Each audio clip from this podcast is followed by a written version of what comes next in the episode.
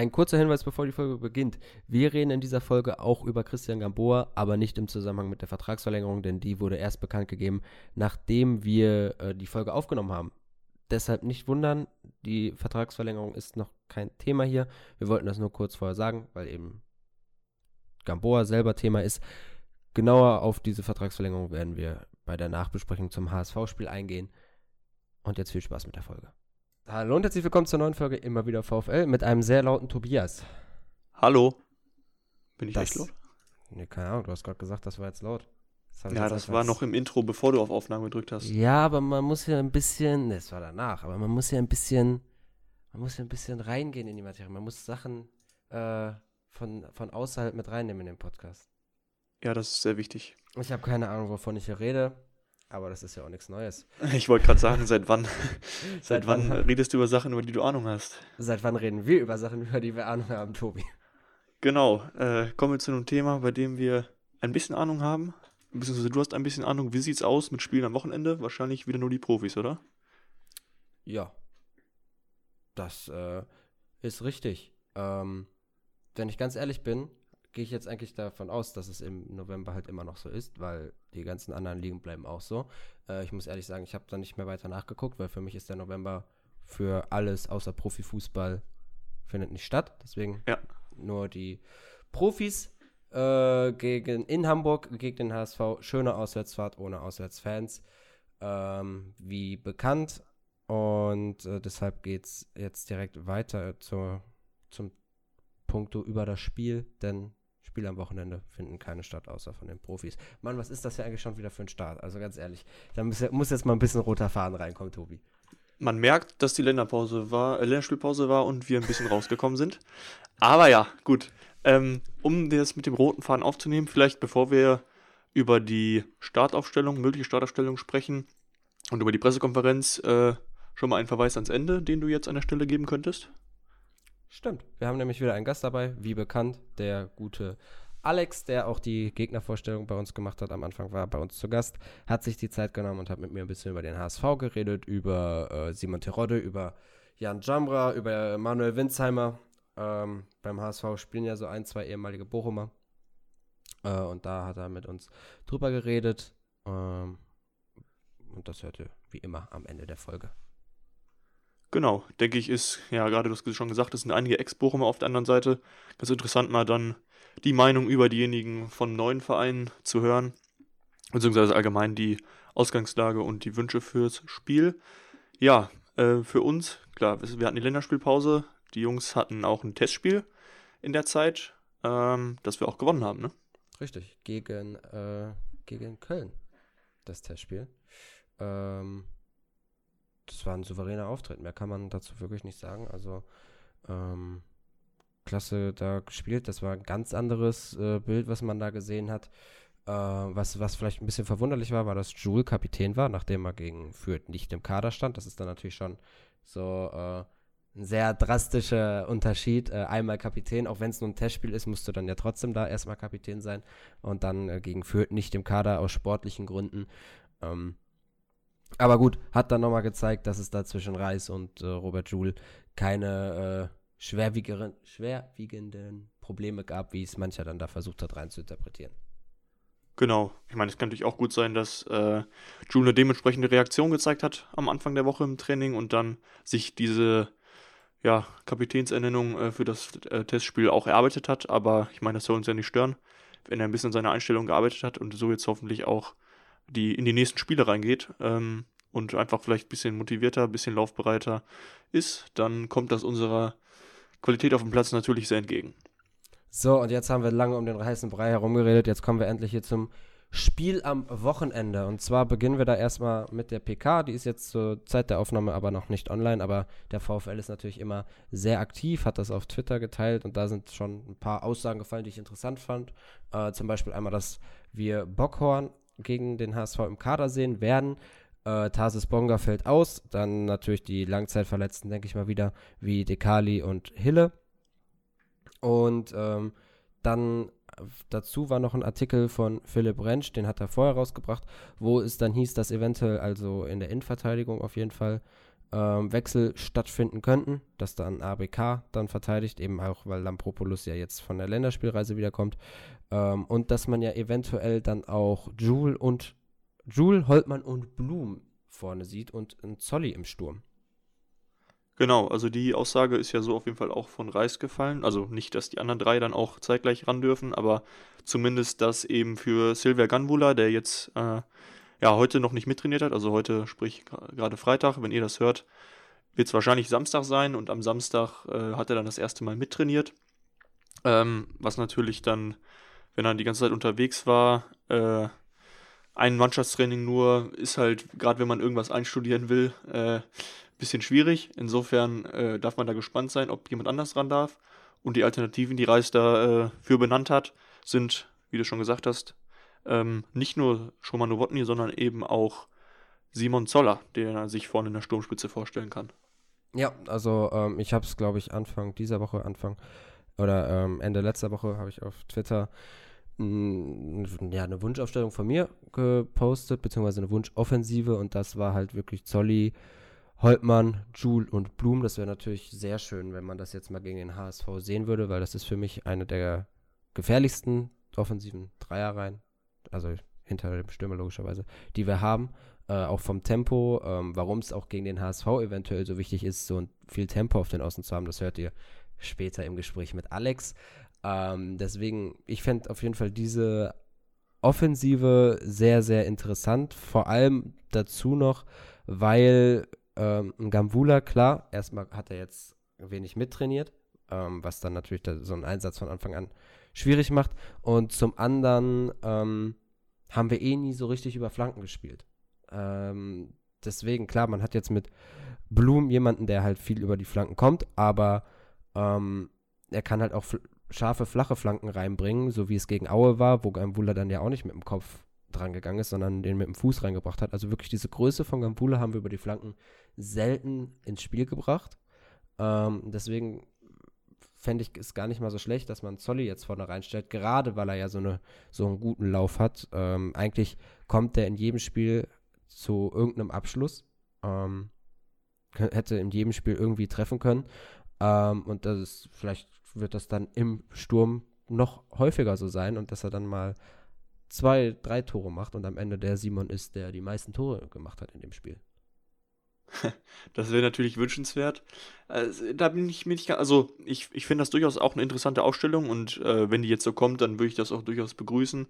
Einfach weil ich auch der Meinung bin, was jetzt die Offensive oder die, die Dreierreihe hinterm Stürmer angeht, ist das unsere beste Besetzung. Wenn man wirklich mit schnellen Flügelspielern äh, arbeiten will, wenn man halt Arbeiter braucht, dann äh, sind halt eben eher Zolli und Pantovic die Leute, aber wenn man schnell Leute haben will, dann haben wir halt mit Blum und Holtmann wirklich zwei Hochkaräter im Kader. Eine Sache noch, wo ich dir kurz dazwischen grätschen möchte, zu Pantovic äh, ist natürlich ein sehr äh, hart diskutierter Spieler äh, unter den Fans, äh, auf jeglichen sozialen Netzwerken, teilweise natürlich wie unter der Gürtellinie. Ähm, dazu hat jetzt 1848 einen Podcast hochgeladen, also nicht nur zur Thematik Pantovic, sondern behandeln da auch die Thematik Pantovic. Und 184 hat natürlich nochmal äh, eine höhere fachliche Kompetenz als wir, äh, um sowas zu beurteilen, haben sich dann auch noch einen äh, externen hinzugeholt, also dass auch bloß niemand sagen kann, das ist ja aus irgendeiner Fanbrille jetzt äh, gesagt, ähm, wie es bei mir manchmal dann, äh, wie es mir manchmal unterstellt wird.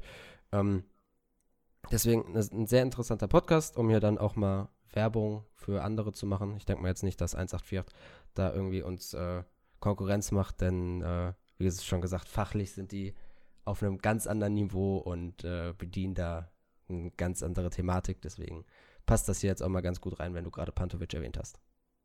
Jo, das ist recht. Das äh, können wir auf jeden Fall mal erwähnen. Könnt ihr euch gerne ran einhören, ran, wie auch immer, anhören. so. Ähm, jetzt hast du es. Genau, jetzt habe ich das richtige Wort gefunden. Um noch meinen Faden zu Ende zu führen, ähm, ja, die, die, ich sag mal, unsere beste, schnelle offensive Dreierreihe mit eben Holtmann, Blum und Jule ähm, würde uns halt den Zolli aus der Startelf kicken, aber wenn er eben halt auch vorne im Zentrum eingesetzt wird, wäre er trotzdem noch vorhanden. Wobei ich mir nicht, ähm, also ich bin gespannt, wie sich das dann auf Zollis äh, Auftreten auswirken würde. Oder ob es dann eben so ist, dass er von den ich sag mal, von den Innenverteidigern schikaniert wird und dann diese, diese paar Szenen, die er immer hatte und Dinger, die er gemacht hat, dann quasi gar nicht mehr äh, entstehen, weil er eben nicht mehr im Schatten von irgendeinem Stürmer rumwuseln kann, so wie das Thomas Müller immer so ein bisschen macht, ne? Ja, aber ich glaube, glaube schon, dass Zolli dann da jemand ist, der auch einem Innenverteidiger wehtun kann, der halt durch seine ganz vielen Wege, vielleicht fällt Zolli dann am Ende nicht durch Tore auf, aber sorgt dann dadurch, dass er halt wirklich überall auf dem Platz zu finden ist und ich denke mal, dass es als Stürmer nicht anders sein wird, sorgt dann dafür, äh, da, dadurch dafür, dass in der Innenverteidigung beim HSV Lücken entstehen, die dann eben Robert Joule äh, mit, mit seiner Kreativität, mit seinem Auge, mit seinem feinen Füßchen äh, ausnutzen kann und äh, da mal den Holtmann oder den äh, Blum, das sind auch, ist auch so doof, ein Spieler, den Holtmann oder den Blum, äh, Blum oder Holtmann auf die Reise zu schicken. So, das klingt viel besser. Ja, genau. Wobei man dazu auch also noch sagen kann, ähm, deswegen, er hat ja auch gesagt, entweder Zolli kann er sich vorne drin vorstellen oder eben Novotny. Novotny hat ja im Testspiel auch wieder geackert wie ein Berserker. Also das ist immer wieder erstaunlich, wie er in einem Testspiel dann in der eigenen, tiefen eigenen Hälfte ein taktisches Foul begeht, wo du dir so denkst, der ist doch Stürmer. ähm, also das ist halt auch einer, der total viel Wege macht und sich reinhaut, was einem auch immer gut tun kann.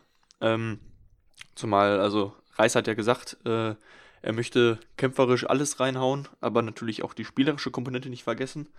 Aber ja, was Kämpfertypen angeht, sind halt eben sowohl Zolli als auch äh, Novotny Jungs, mit denen man dann gut arbeiten kann. Das stimmt, also da haben wir ähm, vom Kämpferischen dann äh, eine gute Auswahl als Ersatz für Gambula. Technisch ist dann, denke ich mal, Zolli noch mal ein bisschen vor Novotny. Wir werden sehen, wer da am Ende spielt. Ähm, es wird auf jeden Fall viele Änderungen in der Aufstellung geben so viel kann man jetzt eigentlich schon mal vorwegnehmen. Wie gesagt, die Innenverteidigung im Mittelfeld könnte es sein, dass Tesche wieder ins, in die Startelf rutscht. Äh, die Offensive haben wir jetzt durchgesprochen. Über das Mittelfeld mit Tesche ähm, muss man im Grunde nicht viel mehr sagen. Ist natürlich ähm, klar, das Tempo ist raus dann mit ihm, aber ist jemand, der dann da ähm, ordentlich nochmal für Sicherheit sorgt und die Ruhe am Ball hat, wenn er dann nicht wieder irgendeinen Fehlpass spielt, was natürlich manchmal bei ihm auch der Fall ist. Ähm, aber ich denke mal, da, das wäre jetzt gar nicht mal so schlecht, dann in so einem Spiel wieder einen erfahrenen Spieler da ranzuführen, der dann auch ein bisschen die Innenverteidigung entlastet. Und apropos Innenverteidigung, ähm, dieser lang ersehnte, diese lang ersehnte Doppelinnenverteidigung in einem, in einem Pflichtspiel zwischen Leitch und ABK, die scheint dann ja, wie ihr es vorhin schon mal angekündigt, äh, ihre Premiere eventuell feiern zu können. Ja, also wie gesagt, dadurch, dass ich die PK noch nicht sehen konnte, ähm, und den Artikel vom Rentsch noch nicht gesehen habe, bin ich mir jetzt nicht sicher, wie wahrscheinlich das tatsächlich ist, also inwieweit sich Reis da irgendwie schon festgelegt hat.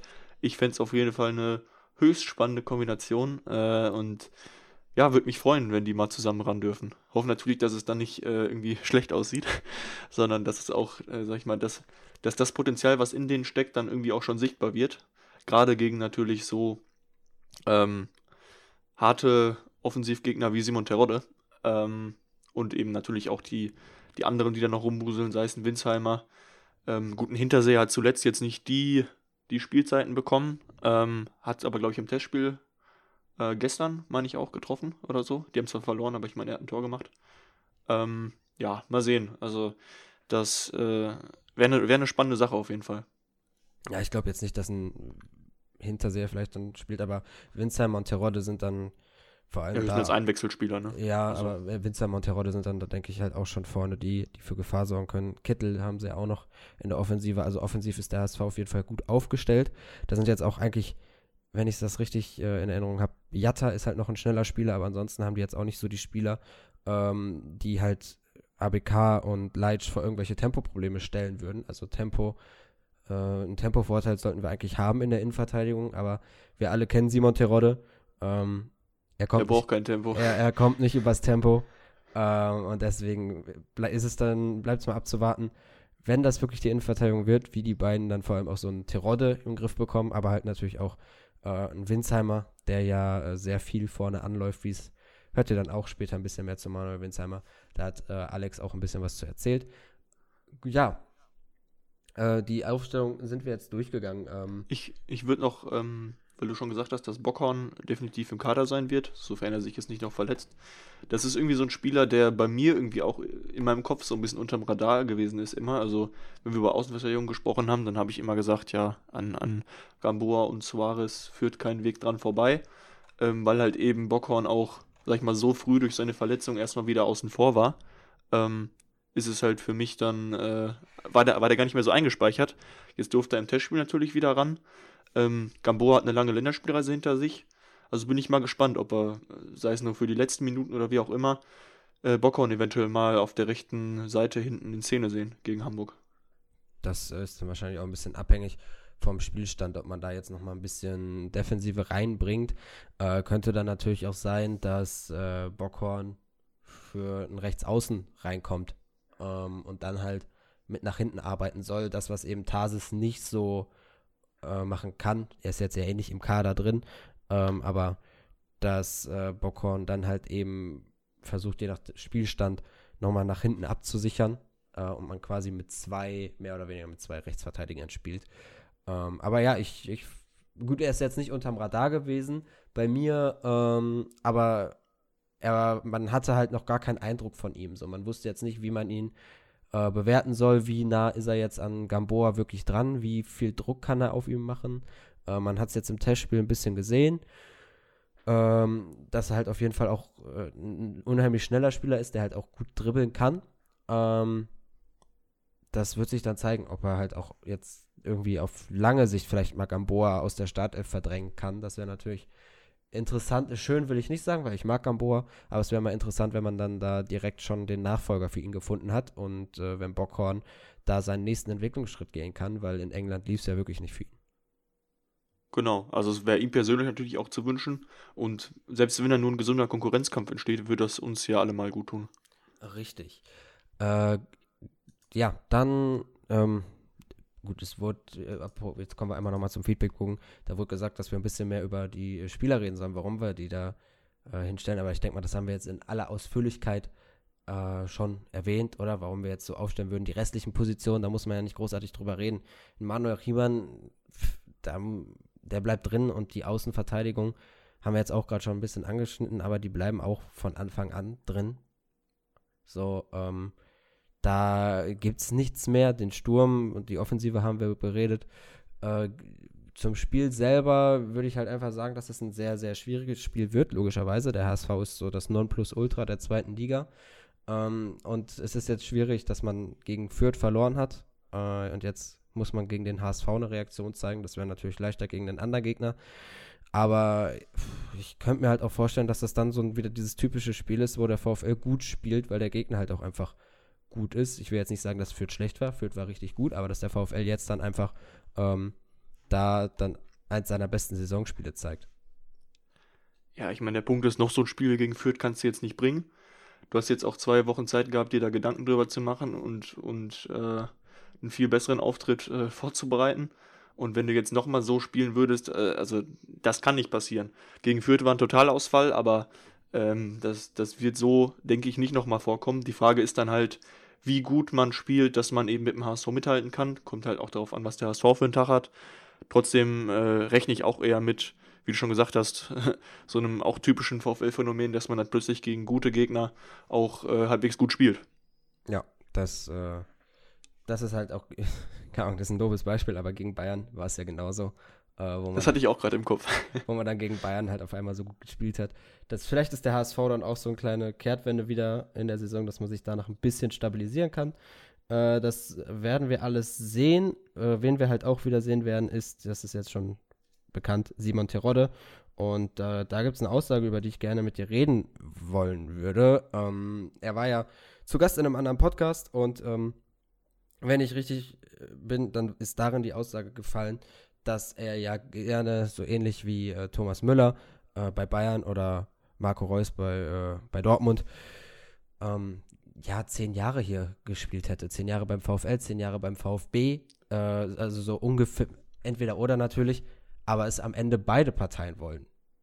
Und da dachte ich mir dann, das habe ich halt auch geschrieben, also ich kann mir schlecht vorstellen, dass der VfL es nicht wollte. Dass halt einfach, vielleicht waren da die Gehaltsvorstellungen zu weit auseinander, aber ich denke mir dann so, das klingt jetzt halt schon nach einem starken Vorwurf, dass sowohl der VfB, aber da sind wir ja nicht so drin, aber auch der VfL ihn nicht halten wollten, als ob er da nicht die Wertschätzung bekommen hat.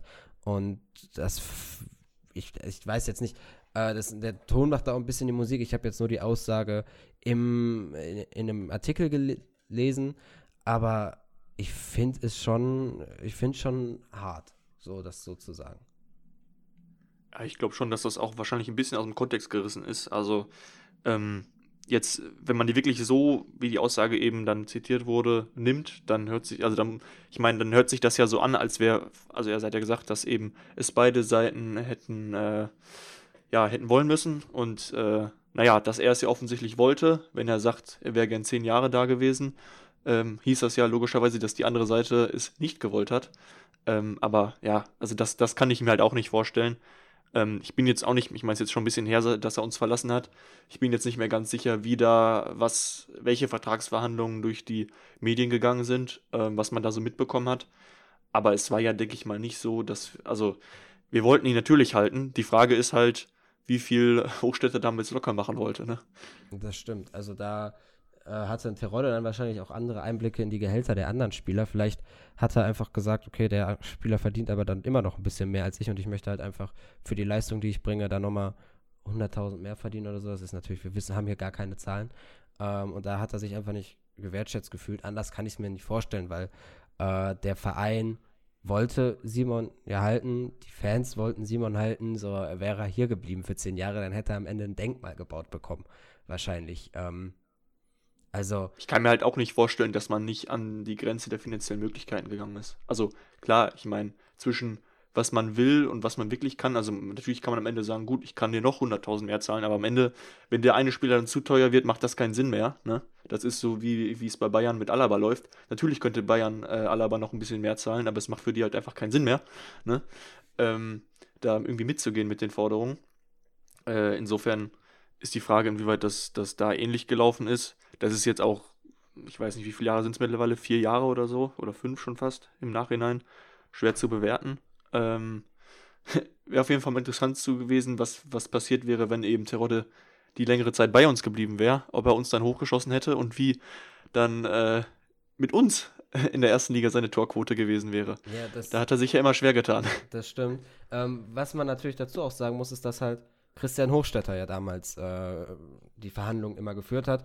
Und man muss natürlich sagen, dass man jetzt bei, im Nachhinein beim VfL auch als Fan nicht mehr so das Vertrauen zu ihm hatte. Deswegen weiß, kam, kommen dann, dann natürlich diese Zweifel aus, auf. Wer das jetzt Sesi, würde ich sagen, ja, der hat äh, zum Beispiel Danilo Soares verlängert. Also ich denke mal schon, dass er da alles tut, um so einen Spieler beim Verein zu halten. Der ist ja auch bei Hinterseher bis an die äh, finanziellen Grenzen gegangen. Äh, bei, bei, bei Hochstädter weiß ich nicht, ob er sich dann, also wie er dann diese Verhandlung geführt hat. So im Nachhinein bin ich halt wirklich bei, bei dieser Person sehr, sehr misstrauisch, ob da wirklich, ob er im Sinne des Vereins gehandelt hat, so beziehungsweise da im Sinne von äh, unseren Leistungsträgern mit allen möglichen Mitteln zu halten, weil klar, am Ende kommt dann immer noch die Sache, zahlst du dem Spieler zu viel Geld, sorgt das auch für Unruhe in der Mannschaft und ist schlecht fürs Mannschaftsgefüge. Aber sowas weiß Terodde ja auch. Deswegen, und ich schätze Terodde jetzt nicht eigentlich so ein, dass er da irgendwie, ähm, dass er da irgendwie so eine so Scheiße erzählen sollte. Deswegen fand ich die Aussage schon sehr, sehr überraschend. Aber naja, was willst du machen? Ähm, er hatte. Ja, kann man im Nachhinein, solange es nicht hochsteht, dass sich auch noch dazu äußert, äh, kann man da jetzt schwer irgendwie was, was dran festmachen. Ne? Insofern. Richtig. Also es ist auf jeden Fall interessant, dass die Aussage jetzt so fällt. Vielleicht wollte er auch nur wieder ein bisschen ins Gerede kommen. Man weiß es nicht genau. Aber äh, ja, ein bisschen verwunderlich ist es schon. Ja, genau. Ja, dann äh, würde ich jetzt sagen, leiten wir einfach über zum Gespräch mit Alex, das äh, ihr jetzt gleich hören werdet. Und dann wünschen wir euch natürlich wieder ein schönes Wochenende bleibt gesund und wir hören uns dann nach dem Spiel gegen den HSV wieder. Auf Wiedersehen. Bis dahin. Ciao, ciao. So, und da sind wir jetzt schon beim Gastbeitrag angelangt. Mit dabei ist heute Alex. Moin. Schön, dass du dir die Zeit genommen hast. Danke, äh, dass du dabei bist. Ja, okay. Äh, ich denke ich denk mal, momentan aus fußballerischer, fußballerischer Sicht kannst du beim HSV nicht so klagen, oder? Nee, also klagen nicht, besonders im Hinblick auf die letzte Saison. Also läuft aktuell ziemlich gut. Natürlich die kleinen Makel gibt es immer. Letzte Woche vor der Länderspielpause nicht gewonnen, wieder den Ausgleich in letzter Minute kassiert, aber ich glaube, gerade im Hinblick auf Fans der anderen Vereine kann man da echt nur minimalistisch sich beschweren. Ja, du hast jetzt äh, gerade schon angesprochen, die letzten Jahre, ähm, da seid ihr mehr oder weniger, also für eure Verhältnisse schlecht, aber eigentlich habt ihr einen guten Saisonstart hingelegt. Ähm, und dann zum Schluss äh, seid ihr dann immer so ein bisschen eingeknickt. Mhm. Ähm, so, jetzt dieses Jahr wirkt es von außen so, als ob der Verein die zweite Liga jetzt noch besser angenommen hat. Mit Simon Terodde dann natürlich auch den Zweitligastürmer schlechthin verpflichtet. Also da auch äh, ja. ge gezeigt, dass man äh, eben für die zweite Liga Spieler scoutet. Meinst du jetzt, dass äh, es diese Saison nicht mehr passieren kann, dass da irgendwie die Mannschaft einbricht, also dass es jetzt konstant so weitergeht und klar, man kann nicht alles gewinnen, man kann auch nicht ungeschlagen bleiben, aber dass man am Ende dann nach drei Jahren auch mal wieder in die erste Liga kommt? Ich sehe auf jeden Fall die Chancen dieses Jahr deutlich besser als in den letzten beiden Jahren, auch wenn man die Qualität der Liga ansieht. Ähm, das ist jetzt natürlich nichts, äh, das soll nichts gegen die Scouting-Arbeit der anderen Vereine äh, aussagen, aber gerade wenn man sich die Kaderqualität anschaut, auch im letzten Jahr hatte man Teams wie Stuttgart dabei, die auch nochmal deutlich besser waren als wir, auch dieses Jahr. Und dieses Jahr würde ich uns oder so von, von der Außenwahrnehmung her wird oft äh, angenommen, dass wir das kaderstärkste Team der Liga sind. Das räumt natürlich nicht die Chancen aus, dass das nicht mehr bei uns passiert. Also vor allem, wir haben noch sehr viele Spieler dabei, bei denen das wahrscheinlich noch im Hinterkopf ist. Ich bin jetzt kein Freund der Mentalitäts, also von Mentalitätscoaching und so weiter, aber das ist, es kann durchaus mal passieren, dass da genauso wie äh, in der letzten Spieltagswoche gegen Kiel mal wieder ein Ausrutscher passiert oder so. Aber ich bin, noch bin ich guter Dinge und ich würde sagen, dass alles, was wir bisher gesehen haben, dafür spricht, dass das nicht nochmal passiert. Aber unmöglich ist es natürlich nicht. Das stimmt, dafür ist äh, die zweite Liga auch zu unberechenbar. Ja. da kann alles am Ende passieren. Wobei jetzt wirklich aus als Außenstehender, ähm, klar, habe ich gerade schon gesagt, mit Simon Terodde äh, den Zweitligastürmer verpflichtet. Dann aber auch Manuel Winsheimer habt ihr äh, jetzt bei euch als äh, Stammspieler. Ich glaube, nur gegen Kiel hat er nicht von Anfang an gespielt. Ja. Aber ansonsten sind es dann ja auch, glaube ich, zwei Tore, vier oder sechs Vorlagen ungefähr so, die er jetzt in dieser Saison ähm, gesammelt hat. Ich glaube, drei Tore und drei Vorlagen aktuell, aber ja, so, das kommt hin. Sechs also Torbeteiligung. Auf jeden Fall ähm, hat er, hat er bei euch sich einen Stammplatz erkämpft.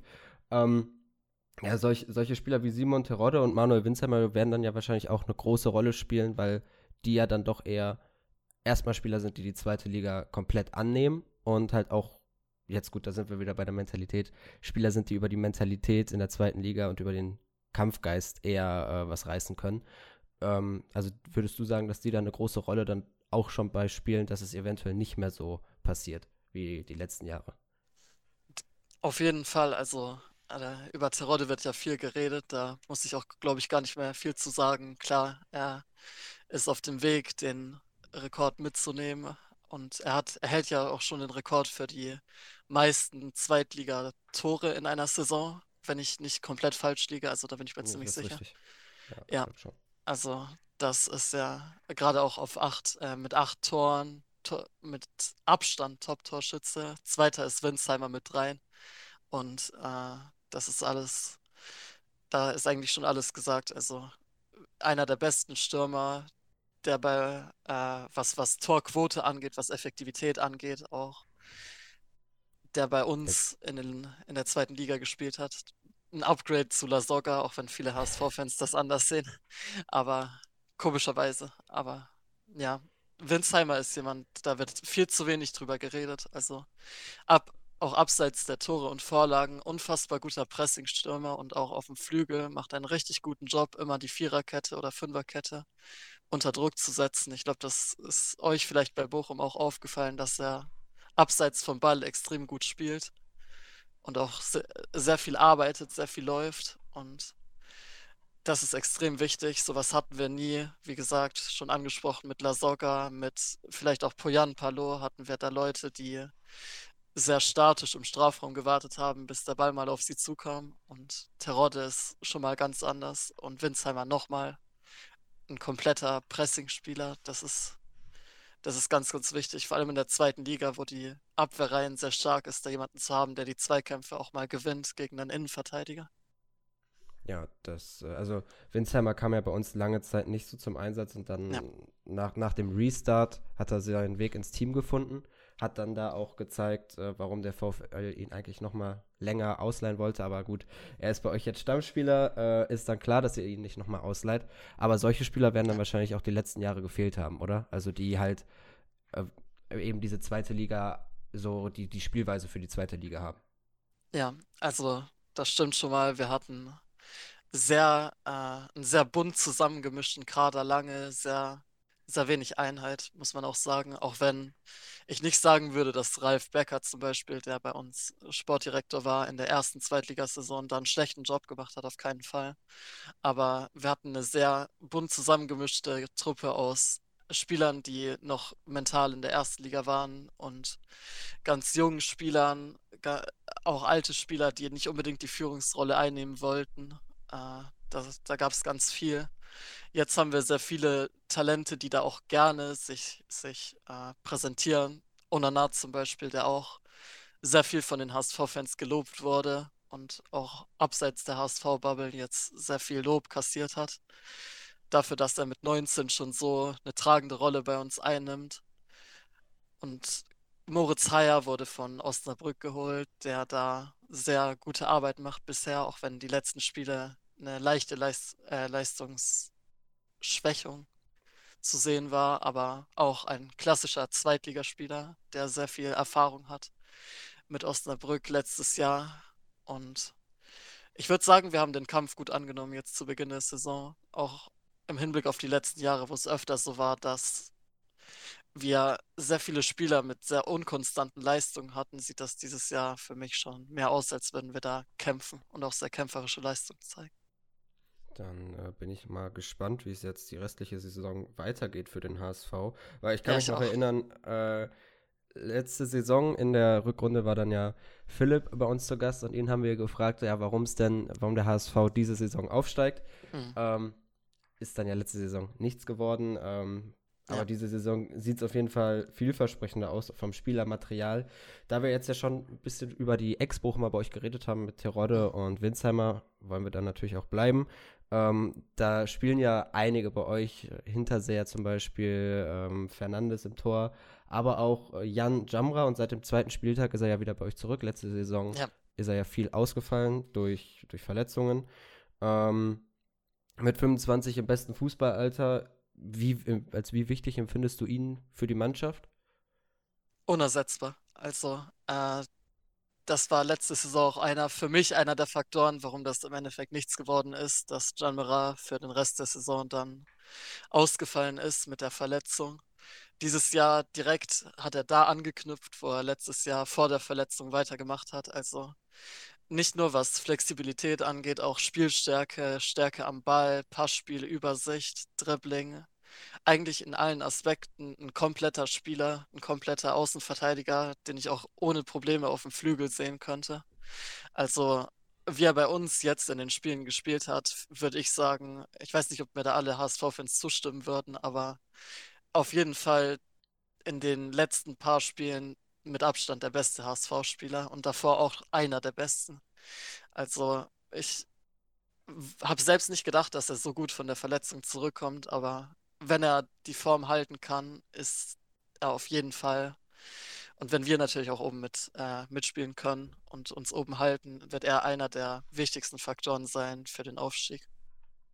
Es ist verrückt so bei, bei Jumbo. Er, hat, er ist ja sehr verletzungsanfällig, also wird mhm. immer wieder von schweren Verletzungen geplagt, aber kam dann immer wieder auch stärker zurück. Man will sich gar nicht ausmalen, wo er jetzt wäre, wenn er die Verletzung nicht gehabt hätte. Also ja. dann wäre er vielleicht, also wäre wahrscheinlich schon in der Bundesliga, ähm, dann wird er jetzt nicht äh, darüber nachdenken, zur äh, Nationalmannschaft von Ghana eventuell zu gehen, sondern hätte vielleicht schon den Anruf von Yogi Löw bekommen. Ja. Ähm, das, das, weiß man nicht genau. Es ist auf jeden ja, Fall äh, ein sehr zwar starker Zweitligaspieler, der ja auch über, über seine äh, Variabilität kommt. Er kann ja auch in der Innenverteidigung spielen. Hat er bei uns mhm. ein paar Mal ausgeholfen. Ähm, ja, dann kommen wir mal zurück. Also es ist ja gut, in der Liga läuft es gut für den HSV. Ähm, das Pokalspiel war jetzt nicht so gut. Ähm, würdest du, trauert man jetzt dem Pokal aus noch hinterher oder sagt man, ja, ist vielleicht auch gar nicht schlecht, dass man sich jetzt so doof es klingt, voll auf die Liga konzentrieren kann, gerade äh, wenn man kaum Pausen hat? An sich, klar, äh, ist das natürlich traurig, dass man in der ersten Runde da rausgeflogen ist gegen Dresden. Ich, ich würde gerne sagen unglücklich, aber es war komplett verdient. Das Spiel war furchtbar. Also da, da gab es keine zwei Meinungen. Aber einerseits ist es für mich persönlich äh, besser, dass einem erstmal so zu Beginn der Saison die Schwächen aufgezeigt werden, dass man daran arbeiten kann. Das sieht Daniel Thune wahrscheinlich ähnlich, aber andererseits das Geld vom Pokal und die Spannung vom Pokal, auch wenn die Fans jetzt natürlich fehlen, ist nicht. Die, die vermisst man natürlich. Also auch jetzt, wenn man sieht, beim Pokal werden äh, die neuen Runden ausgelost, ist man immer ein bisschen melancholisch und ist mit einem Auge dabei und wünscht sich, dass da der Name des HSV erwähnt würde. Aber ich muss sagen, äh, nach dem dritten, vierten Spieltag ist das schon komplett in den Hintergrund geraten. Also auch bei dem Fußball, den wir gespielt haben. Und die ersten und die, die lauten Kritiker sind ver größtenteils verstummt. Klar gibt es noch einige, aber nach dem guten Saisonstart ist das erstmal in den Hintergrund gerückt, auf jeden Fall. Ja, das, äh, das war dann wahrscheinlich auch wichtig, dass, äh, dass man so gut in die Saison startet, weil ansonsten hätte es direkt ja. wieder zu Unruhen geführt, denn äh, so wie man es von außen wahrnimmt, ist, oder ist, ist ja auch in den letzten Jahren bekannt, dass der HSV da äh, sehr anfällig ist für solche Unruhen. Ähm, Leider, ja. Dann halt, dann halt auch von den Fans. Ja, ähm, jetzt dann nochmal zum Saisonstart, dann die letzten zwei Spiele in der Liga, jetzt hast du es schon mal gesagt, der gegen Kiel den späten Ausgleich wieder bekommen, ähm, gegen St. Pauli dann auch unentschieden gespielt. Gut, St. Pauli, so Derbys sind ja immer noch mal ein anderes Spiel. Ähm, da finde ich, kann man nie so richtig ableiten, wie es jetzt in der Saison weitergeht, weil da natürlich jede Mannschaft anders auftritt. Ähm, aber gegen Kiel dann äh, in der zweiten Halbzeit schwächer geworden. Ähm, jetzt dann auch das letzte Testspiel verloren. Ähm, aber das macht ja jetzt keine Sorgen, oder? Dass das jetzt so weitergehen könnte, sondern dass das einfach nur so ein, zwei Ausrutscher waren, aber äh, dass das jetzt erstmal dann gegen Bochum wieder besser läuft. So, das Testspiel zunächst mal würde ich äh, absolut gar nicht in die Bewertung mit einbeziehen. Das war größtenteils auch für die Ersatzspieler und äh, sehr testlastig. Viele Spieler wurden genauso wie in der Vorbereitung vor der Saison auf anderen Positionen getestet und es wurde sehr viel rumgewerkelt und rumprobiert und viele Spieler haben auch, na, also von den, von den Startern gegen Kiel haben zwei Leute gespielt und ähm, da würde ich auf jeden Fall gar keine Be Beachtung auf das äh, Endresultat schenken. Was Kiel angeht, ich würde nicht sagen, dass Angst besteht, dass das so weitergehen könnte. Schon gar nicht bei äh, Daniel Thune oder so, vielleicht bei den Fans, das könnte sein, aber ich bin da, noch bin ich da optimistisch. Es war, das Spiel gegen Pauli war eine andere. Also das Derbys sind immer komplett anders zu bewerten, auch wie, wie Pauli da gespielt hat, äh, war wahrscheinlich deren beste Saisonleistung und äh, da würde ich gar nicht viel rein interpretieren. Kiel in der zweiten Halbzeit war schon eher interpretationswürdig, dass wir da viele Schwächen gezeigt haben und viel, was auch wahrscheinlich jetzt aufgearbeitet wird und aufgearbeitet wurde, aber noch bin ich da optimistisch. Noch würde ich nicht sagen, dass man von einer Trendwende oder so sprechen kann. Äh, welche Schwächen wurden denn dann da, also welche Schwächen hat man gegen Kiel gesehen, beziehungsweise im Allgemeinen vielleicht welche Schwachstellen, würde ich sagen, hat die Mannschaft in dieser Saison noch, worüber dann Bochum kommen könnte und äh, gegen den HSV gewinnen könnte? Eine der Schwachstellen ist tatsächlich, dass äh, auch unsere größte Stärke eigentlich die äh, Rotation bei Spielern, besonders in der Innenverteidigung, äh, ist die Abstimmung, wir spielen immer, fast immer äh, un unterschiedlichen äh, Konstellationen. War jetzt auch gegen Kiel so, dass Toni Leistner, der ja da vor Rot gesperrt war, äh, wieder gespielt hat. Und wir haben ja auch noch mit Jasula, mit Jonas David, mit jungen Leuten, die immer wieder reinrotieren können, mit Van Drongelen einen, der bald wieder zurückkommt Da kann es immer sein, dass eventuell die Zuteilung nicht gestimmt, äh, nicht gestimmt hat, wie gegen Kiel. Da war es Moritz Heyer, der nicht an seinem Mann war, was dann im Endeffekt die Ursache zum äh, Ausgleich war. Sowas kann gegen Bochum natürlich auch passieren. Wir haben sehr viel Rotation, wir haben sehr viele unterschiedliche Manndecker an den Angreifern und ihr habt auch ein sehr starkes äh, Offensivtrio. Da kann es natürlich passieren, dass einer sich mal freispielt und wenn da die Zuteilung nicht stimmt oder anderweitig bei Kontern. Wir spielen eine extrem hohe Linie, da ist ein Konter immer möglich, obwohl wir das bisher gut gemacht haben. Das ist durchaus mal möglich, dass mal ein Ball durchkommt und dass dadurch Kombinationsspiel sich mal die Führung oder der Ausgleich oder ähnliches erzielt wird. Ansonsten, so viele Schwächen waren das nicht, abgesehen von, ich würde fast sagen, Ball, Ball halten war eine der Sachen, die wir gegen Kiel nicht so wirklich geschafft haben in der zweiten Hälfte, aber das war wirklich nur 45 Minuten. Ansonsten wirklich das, äh, die hohe Linie der Hauptschwachpunkt ist. Ja, das könnte dann natürlich auch sein, also äh, heute in der Pressekonferenz hat Thomas Reis es vielleicht angedeutet, also hat es durchblicken lassen, dass eventuell bei uns auf den Außen die beiden schnellen Holtmann und Blum spielen, im Zentrum dann Joule. Äh, das ist dann natürlich auch so eine offensive Dreierreihe, die da äh, schnell mal äh, mit Jules Kreativität, mit Jules Auge und mit dem Tempo dann eine Abwehr überspielen könnte oder halt auch eben äh, das direkt sieht, wenn da irgendwie ein schlechtes Positionsspiel ist, dann äh, kann man mal gespannt sein, wie der HSV aus oder wie auch eure, eure Abwehr dann aus den Fehlern äh, gegen Kiel. Wobei, wenn du sagst, es wird viel rotiert, dann wird er wahrscheinlich nicht wieder dieselbe Abwehr spielen. Ähm, aber mal schauen, ja. Äh, äh, Im Allgemeinen äh, dann da auftritt, weil diese Offensive wird das wirklich bei uns zustande kommen mit Jule, Holtmann und Blum, dann bin ich mal sehr gespannt, wie die auftreten wird, weil das ist, glaube ich, das Beste, was wir da äh, in der Offensive zu bieten haben. Wenn dann noch Gambula spielen würde, dann hätten wir da echt die voll das, äh, unsere besten Spieler vorne stehen. Ähm, dann jetzt dann schon mal so leicht der Schwenker zum Spiel, dann jetzt auch gleich die Abschlussfrage. Was erwartest du dir denn vom Spiel Bochum gegen den HSV bzw. Hamburg gegen Bochum? Ich erwarte ein sehr, also viel ausgeglichener als angenommen wird. Bochum hat auch eine ziemlich gute Saison gespielt bis jetzt, auch wenn das letzte Spiel gegen Fürth eher nach hinten losging. Ich habe es ehrlich gesagt äh, nicht verfolgen können, weil der HSV da um eine ehrliche, äh, ähnliche Uhrzeit gespielt hat, aber äh, der Statistik nach war es auch eher knapp, auch wenn es ein 2-0 war, wenn ich mich nicht irre. Da ja, das war schon, war schon äh, unser schlechtester, unser schlechtester Auftritt. Ja, Saison. gut. Das war schon schwach. Ja, solche Sachen.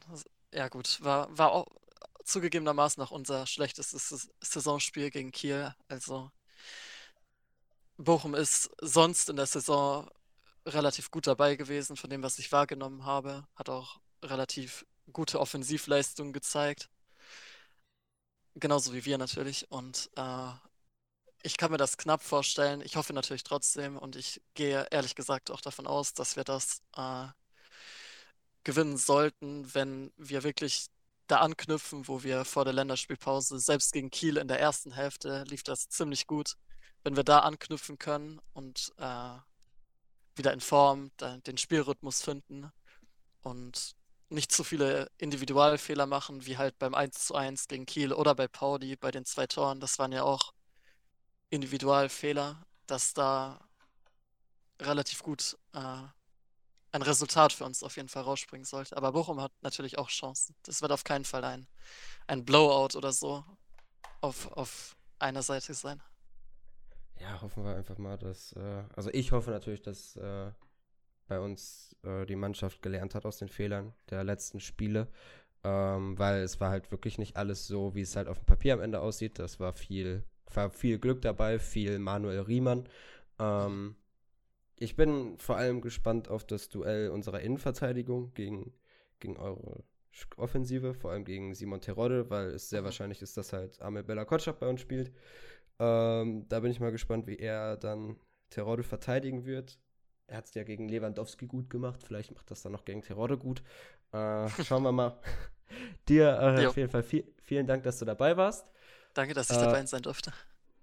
Natürlich, äh, wie immer, viel Glück für die restliche Saison, aber den Sonntag klammern wir da aus und das Rückspiel. Jo, Äh, dann auf Wiedersehen und bleib gesund. danke sehr.